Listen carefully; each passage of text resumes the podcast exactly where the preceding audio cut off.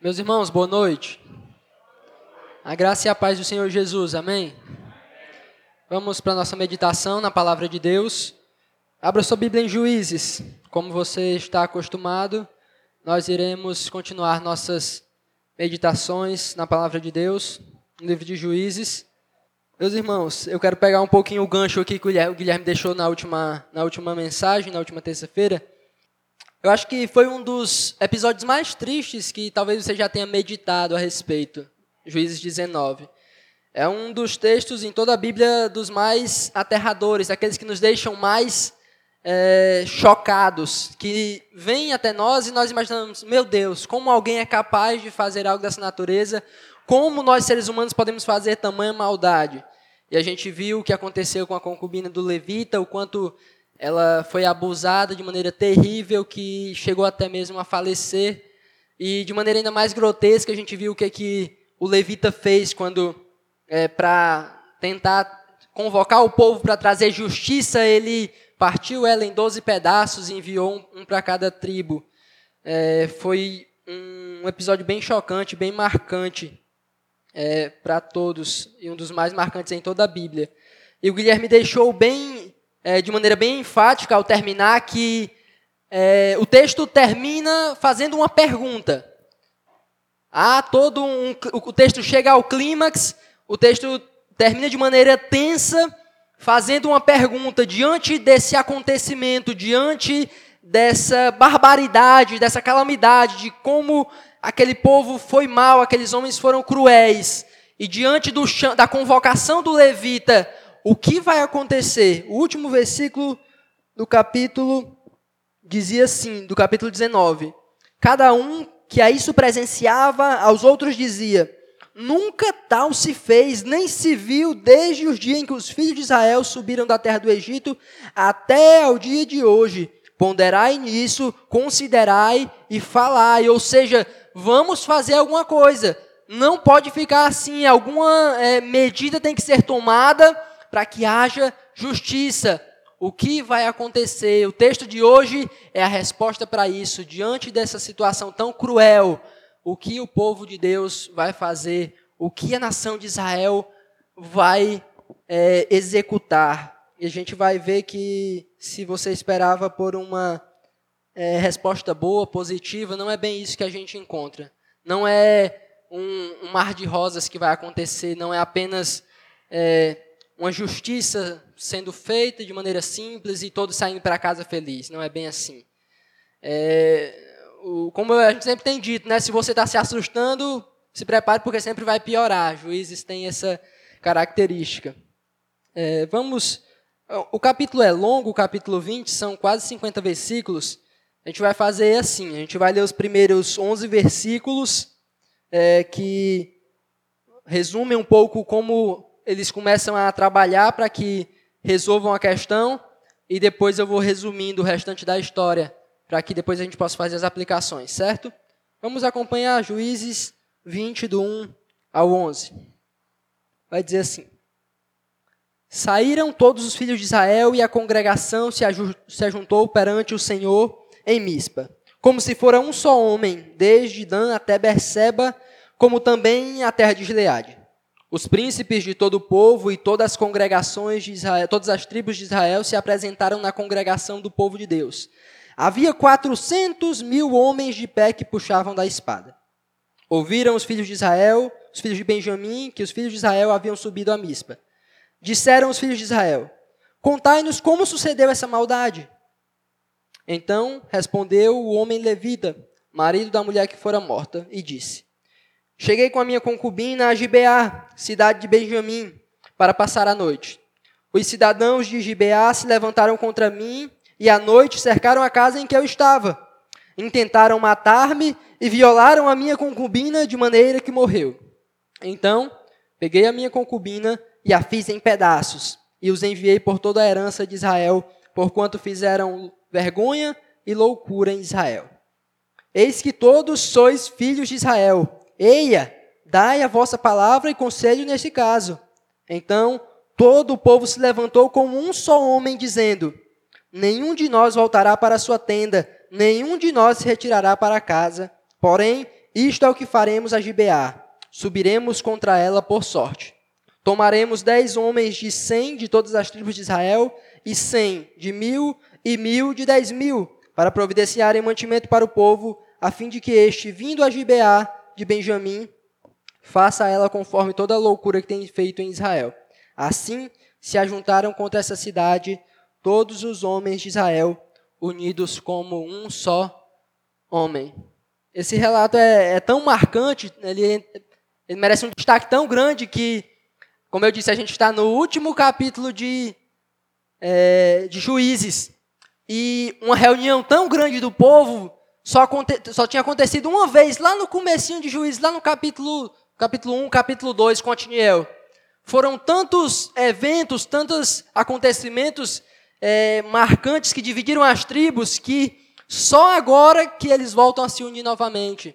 Infelizmente, não é para guerrear contra outra nação. Infelizmente, não é para batalhar contra outro povo, mas contra o seu próprio povo. Eles se reúnem, eles decidem ir até Mispa, todo o povo, porque todos foram notificados. Todos ficaram sabendo do que havia acontecido. Todo mundo recebeu um pedaço da mulher na sua tribo. Todo mundo queria saber o que é que tinha acontecido e se juntaram só os homens para batalhar 400 mil. 400 mil. E quando eles chegam, eles encontram o levita. O levita resume a história para eles. E você vai perceber que ele resume de maneira, você pode dizer que é um resumo mesmo, de maneira bem sucinta, bem simples. Isso vai ser uma aplicação interessante lá na frente. Ele diz só assim: não, eu cheguei a Gibeá de Benjamim, o pessoal cercaram a casa que eu estava, aí quiseram me matar e pegaram a concubina e mataram ela. Pronto, foi isso que aconteceu.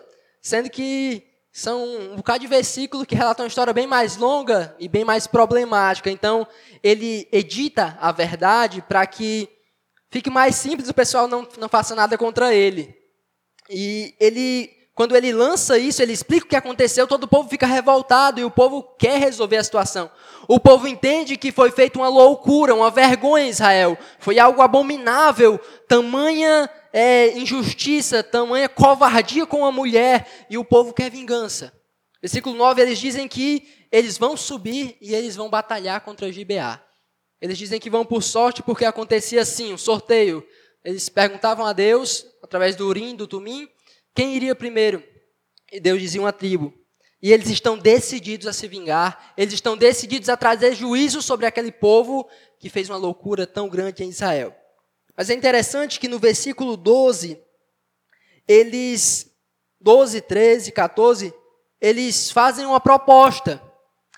Eles são até um pouco diplomáticos, eles é, não vão direto para a batalha, eles fazem uma proposta. Eles vão até Benjamim, enviam mensageiros e dizem: Olha, Entrega para a gente os caras. Nós não vamos fazer nada contra o povo todo, não. Nós queremos só aqueles que fizeram essa vergonha, essa loucura em Israel. Então, dá a eles que as coisas ficam resolvidas. Eles iriam matar eles todos que fizeram aquilo e a situação ficaria resolvida. Foi essa a proposta inicial de, do povo de Israel, do povo todo, de todas as outras tribos. Mas a gente vê que é, a tribo de Benjamim, eles não aceitam. Eles são orgulhosos, eles entendem que tem que lutar pela família deles, pelo povo deles, e eles, mesmo, mesmo sabendo que era terrível o que havia sido feito, eles dizem: não, não, não, não, não. Eles não vão, não. Eles não vão, não. E eles, ao invés de pensar sobre isso, eles juntam o povo para a batalha. Eles juntam 26 mil soldados, mais exatamente 26 e 700 mil, e se preparam para guerrear contra o povo. Eles não querem saber se lá tem 400 mil e eles se juntam. E diante disso, o cenário está montado para a batalha. 400 mil do povo de Israel, 26.700 só da tribo de Benjamim. Uma guerra civil, uma guerra local. O povo de Israel batalhando uns contra os outros. É esse cenário terrível que o texto nos apresenta. E dos dois lados tem pessoas com ódio. Dos dois lados tem pessoas com amargura. dos dois lados tem pessoas dispostas a fazer o que puderem para salvar a si mesmos. E eles se levantam, o povo de Israel se junta e faz aquele sorteio que eu disse. Quem vai primeiro? Deus diz: o diálogo é apenas esse. Eles se juntam, chegam e perguntam para Deus: quem vai primeiro? Deus diz: Judá. É esse o diálogo. Deus não garante vitória, Deus não diz que está com eles, Deus não promete nada, Deus diz: Judá vai. E acontece a batalha. A primeira batalha, eles vão contra a tribo de Benjamim, e do nada a tribo de Benjamim mata 18 mil. Eu não sei se essa é a ordem, são duas lutas, deixa eu só anotar se é isso mesmo. Primeiro, eles matam 22 mil.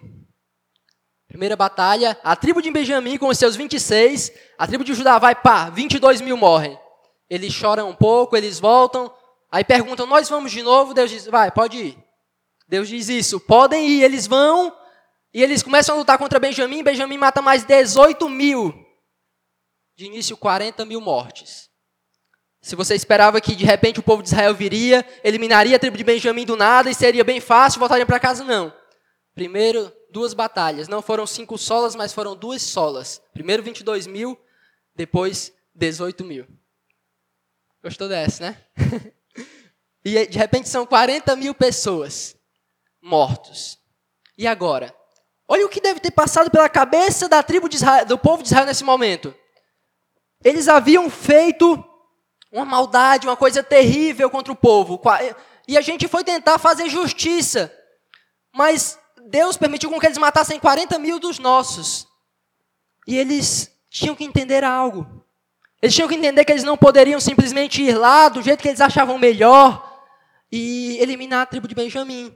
Eles não poderiam simplesmente ir com a amargura do coração deles, fazer justiça própria. Eles precisavam entender algo. E quando eles entenderam isso, no versículo 26, foi que eles puderam mudar a estratégia Acompanhe comigo, esses são os versículos principais desse capítulo, versos de 26 a 28. Depois que eles perderam 40 mil soldados, depois que eles estavam massacrados, é, estavam vendo que não daria para eles, olha o que eles fazem. Então, todos os filhos de Israel, todo o povo subiram e vieram a Betel, e choraram e estiveram ali perante o Senhor, e jejuaram aquele dia até a tarde. E perante o Senhor ofereceram holocaustos e ofertas pacíficas.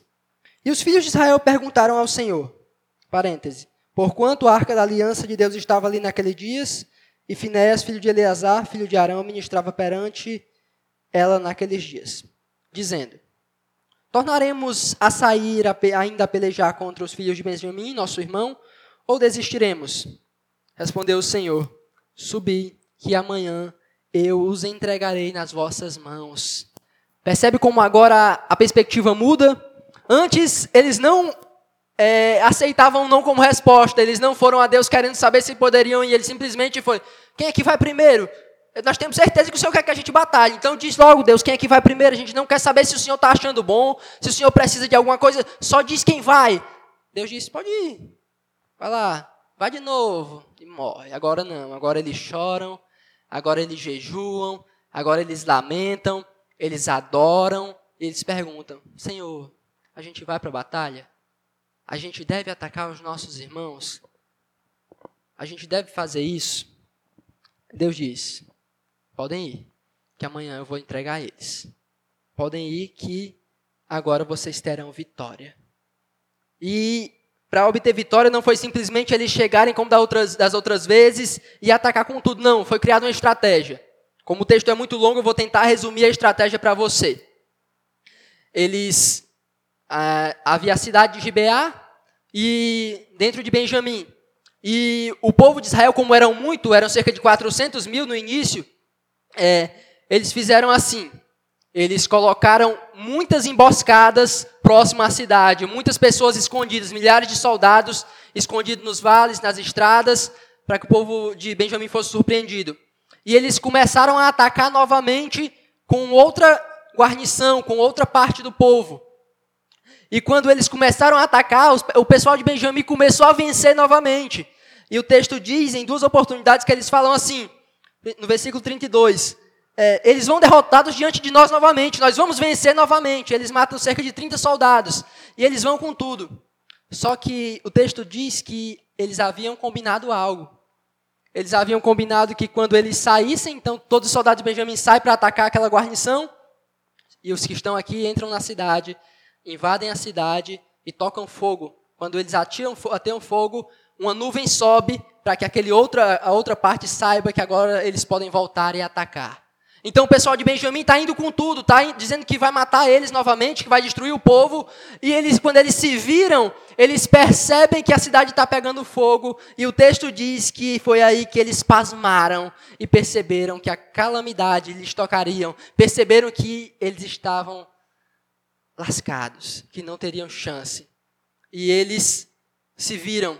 E quando eles se viram, os que estavam fugindo deles pegam eles por um lado, os que estavam vindo das cidades pegam pelo outro e começam a matar, a matar, a matar. Primeira matança, 18 mil. Segunda matança, 5 mil. E a terceira matança, mais 2 mil. E assim, praticamente todos os soldados são eliminados. Apenas 600 conseguem escapar e fugir e se esconder. E agora esse povo que se humilhou, que se colocou diante de Deus, consegue a vitória, consegue vencer mas entenda que eles não ficam satisfeitos com essa vitória. Eles não acreditam que isso foi suficiente. Para eles não bastava matar aqueles que estavam na guerra. Não bastava matar aqueles que estavam guerreando. Eles invadem a cidade. Olha o que acontece quando eles invadem a cidade de Benjamim, a, a tribo de Benjamim, aquela região em que eles estavam. Versículo 48.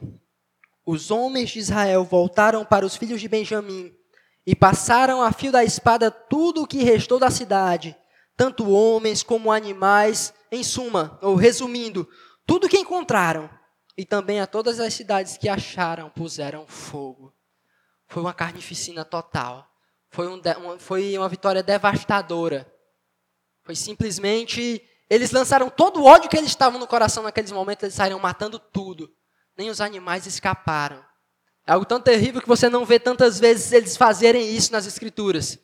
Das poucas vezes que a gente vê isso acontecer naquele relato em que Saul é rejeitado, que Deus manda ele eliminar os amalequitas, matar tudo, e ele, é, inclusive animais e tudo mais, mas ele traz, ao invés de matar, ele traz para a tribo de Israel e Deus rejeita Saul. Mas você percebe que foi isso mostra que foi uma, é um, algo terrível. Eles não tiveram pena, não tiveram misericórdia e simplesmente destruíram tudo que tinha na cidade, tudo que tinha na tribo. Só escaparam 600 que se esconderam, como diz o verso 47. E esses 600 vão ser personagens do próximo capítulo.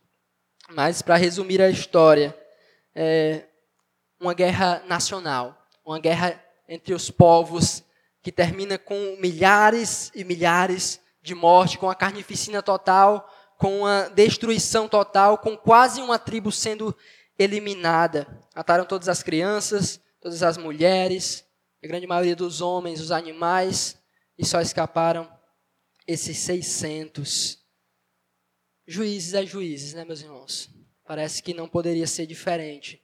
São poucos os episódios em que a gente vê raiar uma luz de santidade, de de devoção, de amor. São poucas passagens que a gente vê isso. Mas Deus tem muito a nos ensinar por meio disso. Vamos tirar aqui algumas aplicações para as nossas vidas, por meio desse relato. O levita foi o principal personagem, os principais personagens no capítulo 19. É, e ele ainda tem uma parte importante aqui, porque foi ele quem avisou ao povo, foi ele quem convocou o povo e ele convocou o povo, mas ele foi esperto. Ele convocou o povo e ele não disse tudo que ele poderia dizer. Porque se é muito claro quando você olha para o capítulo 19 e você vê que ele tem muita culpa. Ele foi um dos grandes responsáveis por aquilo, porque ele deveria, deveria proteger a sua concubina, mas ele não, ele lançou ela para fora da casa. Ele atuou para que aqueles homens abusassem dela. Mas quando ele perde ela e quando ele quer justiça, acompanhe comigo novamente como ele resume essa história. A partir do capítulo 4, do versículo 4 até o, o 6. Olha. Então respondeu o homem levita, marido da mulher que fora morta, e disse: Cheguei com a minha concubina a Gibeá, cidade de Benjamim, para passar a noite. Os cidadãos de Gibeá se levantaram contra mim e à noite cercaram a casa em que eu estava. Intentaram matar-me e violaram a minha concubina de maneira que morreu. Então peguei a minha concubina e a fiz em pedaços e os enviei por toda a terra de Israel, porquanto fizeram vergonha e loucura em Israel. Sabe o que é isso? É uma verdade editada. É uma verdade diluída. É quando você conta uma história em que, se você contar a história em sua totalidade, as pessoas perceberão que você tem culpa. Perceberão que você pecou naquilo e para que você não seja culpado, você edita, você maquina a verdade. Foi isso que ele fez. Ele sabia que ele tinha culpa. Ele sabia que ele era um dos principais responsáveis e na hora de contar a história, ele ocultou a verdade. Ele editou a verdade para que ele não pagasse pelo que ele também havia cometido. Talvez uma das maiores das, das coisas que nós somos melhores como seres humanos é isso: ocultar a verdade. Tentar ocultar o nosso pecado, tentar ocultar a nossa culpa. Isso é lá do começo, meus irmãos. Olhe para Gênesis. Olhe para Adão e Eva, assim que eles perceberam que estavam nus. Foi o que eles fizeram e se cobriram. Cobriram a sua vergonha, a sua nudez. E assim somos nós, praticamente sempre. Todas as vezes que nós é, somos culpados pelo pecado, a primeira atitude quase nunca é se arrepender. A primeira atitude quase sempre é ocultar a verdade, é ocultar o nosso pecado.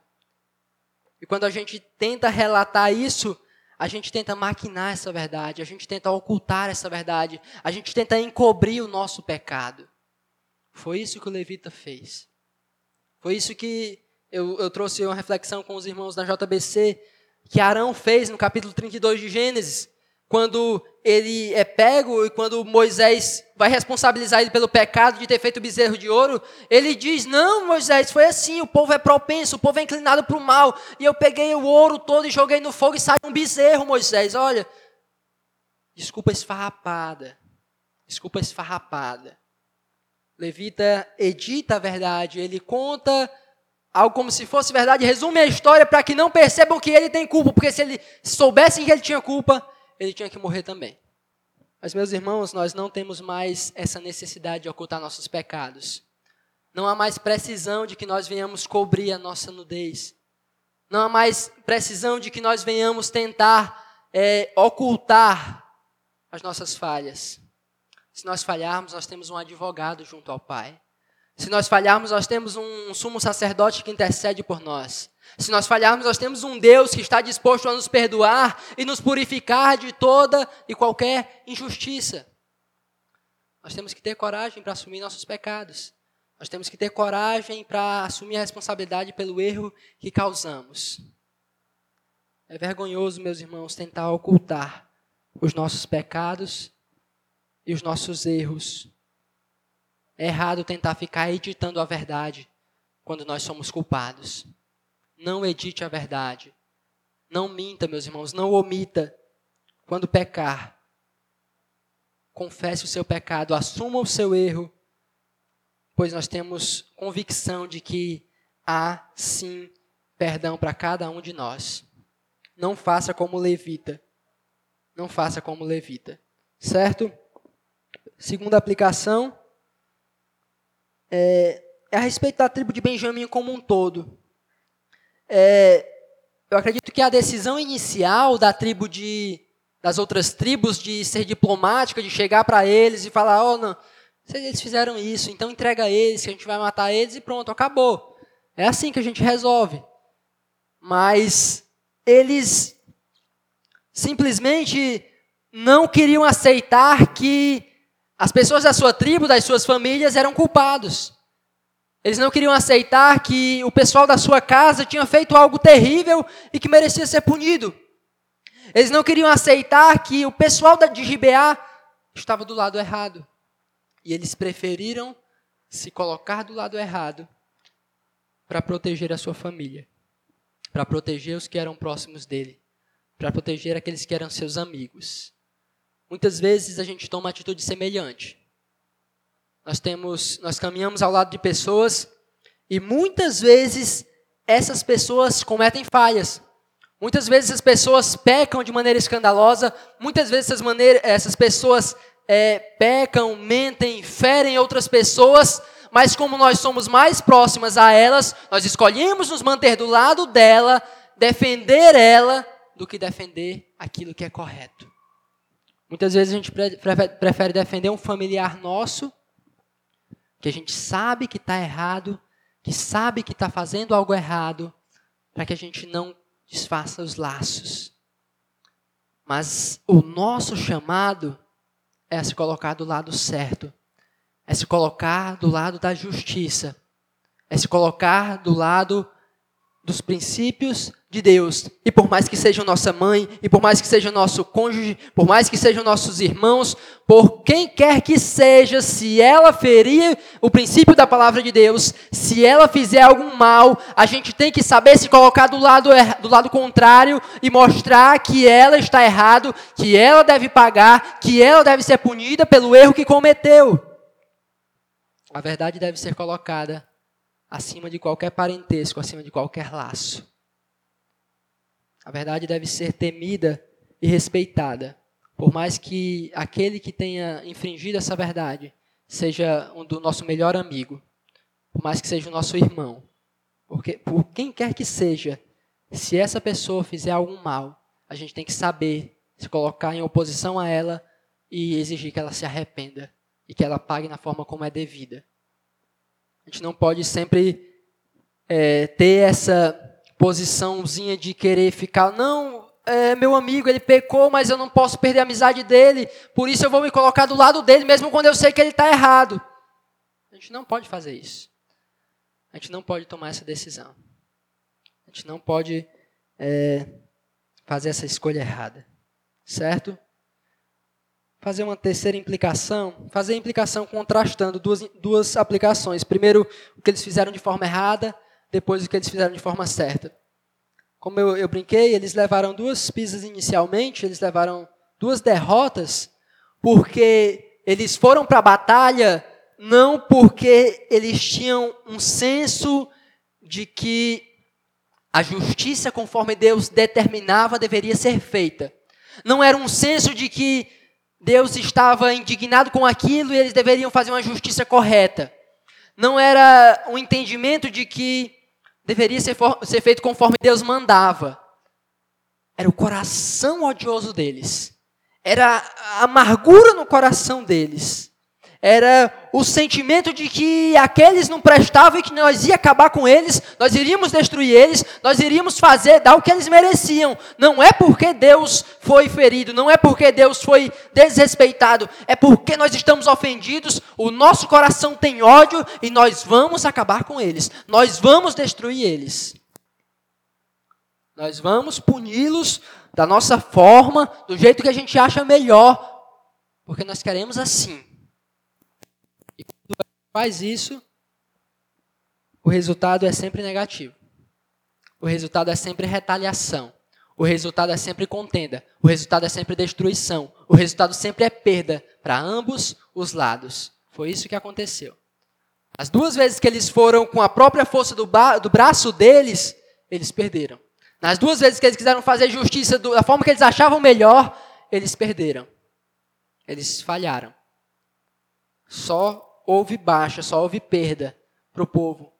E todas as vezes que a gente quer fazer justiça da forma que a gente acha melhor, só tem perda, meus irmãos. Nunca, nunca tem ganho. Todas as vezes que a gente quer agir e punir alguém que é culpado, simplesmente porque nós estamos indignados, isso tende a, a trazer malefícios para ambos os lados. Entenda, eles um único ponto positivo vai ser agora, porque eles viram que estava dando errado.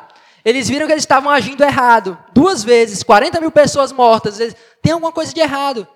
Essa nossa indignação tem, não está dando certo. A gente tem que fazer outra coisa. É quando eles se humilham. É quando eles jejuam. É quando eles choram. Quando eles lamentam. Quando eles adoram. E quando eles fazem assim: Deus, o Senhor quer que a gente faça isso? O Senhor quer que a gente age assim? A gente deve lutar contra os nossos irmãos? Aí Deus diz: vai. Sabe qual a diferença disso? Aqui eles estavam agindo somente com a indignação do seu próprio coração. Mas aqui eles haviam aprendido que a justiça pertencia a Deus, pelo menos em parte eles entenderam isso, de que era Deus quem determinava a forma como a justiça deveria ser executada. E quando eles se humilharam, quando eles se colocaram diante de Deus, eles puderam obter vitória. Então a gente tem que lidar com, com problemas na vida dessa forma. A gente tem que lidar com o sofrimento, com a perseguição nas nossas vidas dessa forma.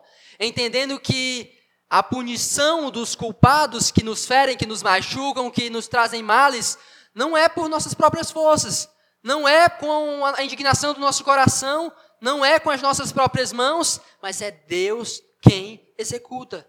É Deus quem os pune, é Deus quem traz juízo sobre eles. A vingança pertence a mim, eu o retribuirei, assim diz o Senhor.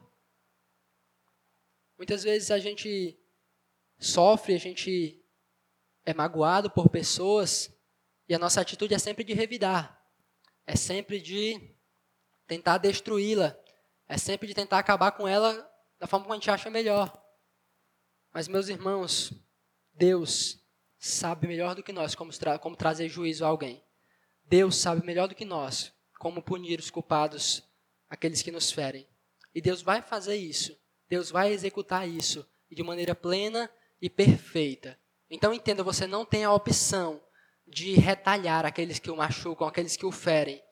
Você tem, sempre tem que se colocar do lado correto e permitir com que Deus execute e traga justiça. Certo? Junto disso, aplicações colocadas com essa, lembrando aqui as que eu já trouxe, ele, o levita ocultou, editou a verdade, isso foi errado. Eles escolheram, a tribo de Benjamim escolheu o lado errado para se posicionar. Eles estavam lutando da forma errada, aí vieram a lutar da forma certa. Mas esse final do capítulo, esse último versículo, é tão chocante a forma como eles executam, como eles fazem, que a gente entende que eles não estavam de todo convencidos dessa verdade. Eles não estavam completamente, não tinham aceitado completamente essa convicção de que era Deus quem trazia juízo. Mesmo que eles tivessem cedido por um momento, havia algo no coração deles que os levava a agir. Amargura. Amargura. O coração deles estava dominado por amargura. O coração deles estava dominado de ódio. O coração deles estava dominado é, de um sentimento odioso. E os levou a não ter pena de ninguém, a não ter pena dos animais, a não ter pena das crianças, a não ter pena de ninguém. Destruíram tudo, mataram tudo. Mataram tudo. Assim como a gente viu no, no capítulo 18, a tribo de Dan, que não queria saber de nada. Eles chegavam e destruíam a cidade. E eles foram até Mica, furtaram Mica. E se Mica falasse alguma coisa, eles iam para cima dele e destruiriam e acabariam com ele. Sentimento de amargura no coração. Sentimento de ódio de querer destruir tudo que estiver pela sua frente. Esse sentimento não pode dominar o nosso coração. A gente não pode ter o coração dominado por amargura, meus irmãos. A gente não pode ter um coração insensível. Gente não pode ter um coração odioso. A gente não pode ter um coração dominado por desejo de destruir uns aos outros. A gente não pode ter aquele sentimento que havia na igreja dos Gálatas. Lembra que Paulo diz? Vocês estão se mordendo e devorando uns aos outros. A amargura leva a isso. A destruição mútua, a retaliação, a, a perseguir uns aos outros, a gerar contenda, a causar mal no meio do povo de Deus. Coração amargurado sempre vai resultar em destruição. Mas, Gabriel, se me causaram mal, se me feriram de alguma forma, se me prejudicaram e a amargura tem tomado conta do meu coração, o que eu posso fazer, o que eu posso tentar para que essa situação mude, para que essa amargura suma, para que eu não cause mal a essa pessoa. Você tem que exercitar o perdão. Você tem que praticar o perdão. Você tem que entender que é, nós fomos perdoados. Nós recebemos uma dádiva maravilhosa. Cristo perdoou uma dívida impagável a nós, que nós não teríamos como pagar. E se Ele nos deu isso, se Ele nos perdoou, nós hoje temos um coração que pode perdoar uns aos outros. Um coração que pode perdoar aqueles que nos ofendem, aqueles que nos prejudicam, aqueles que tentam nos destruir. Por mais que a amargura tenha dominado o seu coração, por mais que a amargura tenha tomado conta da sua alma, por mais que o ódio o rancor hoje reinem na sua vida, você pode, em nome de Jesus, liberar o perdão. Você pode é, abrir mão de retalhar, abrir mão de revidar e permitir com que Deus traga é, paz ao seu coração. Pastor Hernandes Dias Lopes sempre diz que reter o perdão é como tomar veneno achando que a outra pessoa vai morrer. Então a nossa atitude é de jogar o veneno fora. Jogar o veneno fora, jogar a amargura fora, jogar o ódio fora. E por mais cruel que tenha sido aquele que tenha nos prejudicado, liberar o perdão, porque nós também fomos perdoados. E reflita sobre isso. Guarde esse ponto. Por mais que essa pessoa tenha lhe ferido, por mais que essa pessoa tenha lhe machucado, essa pessoa não pode lhe tirar o maior bem que você tem, que é Cristo. Então faça essa comparação, ela me machucou, ela me feriu, mas eu ainda tenho a Cristo. Isso é maior do que tudo. Isso é maior do que qualquer coisa que eu poderia perder. Cristo é suficiente.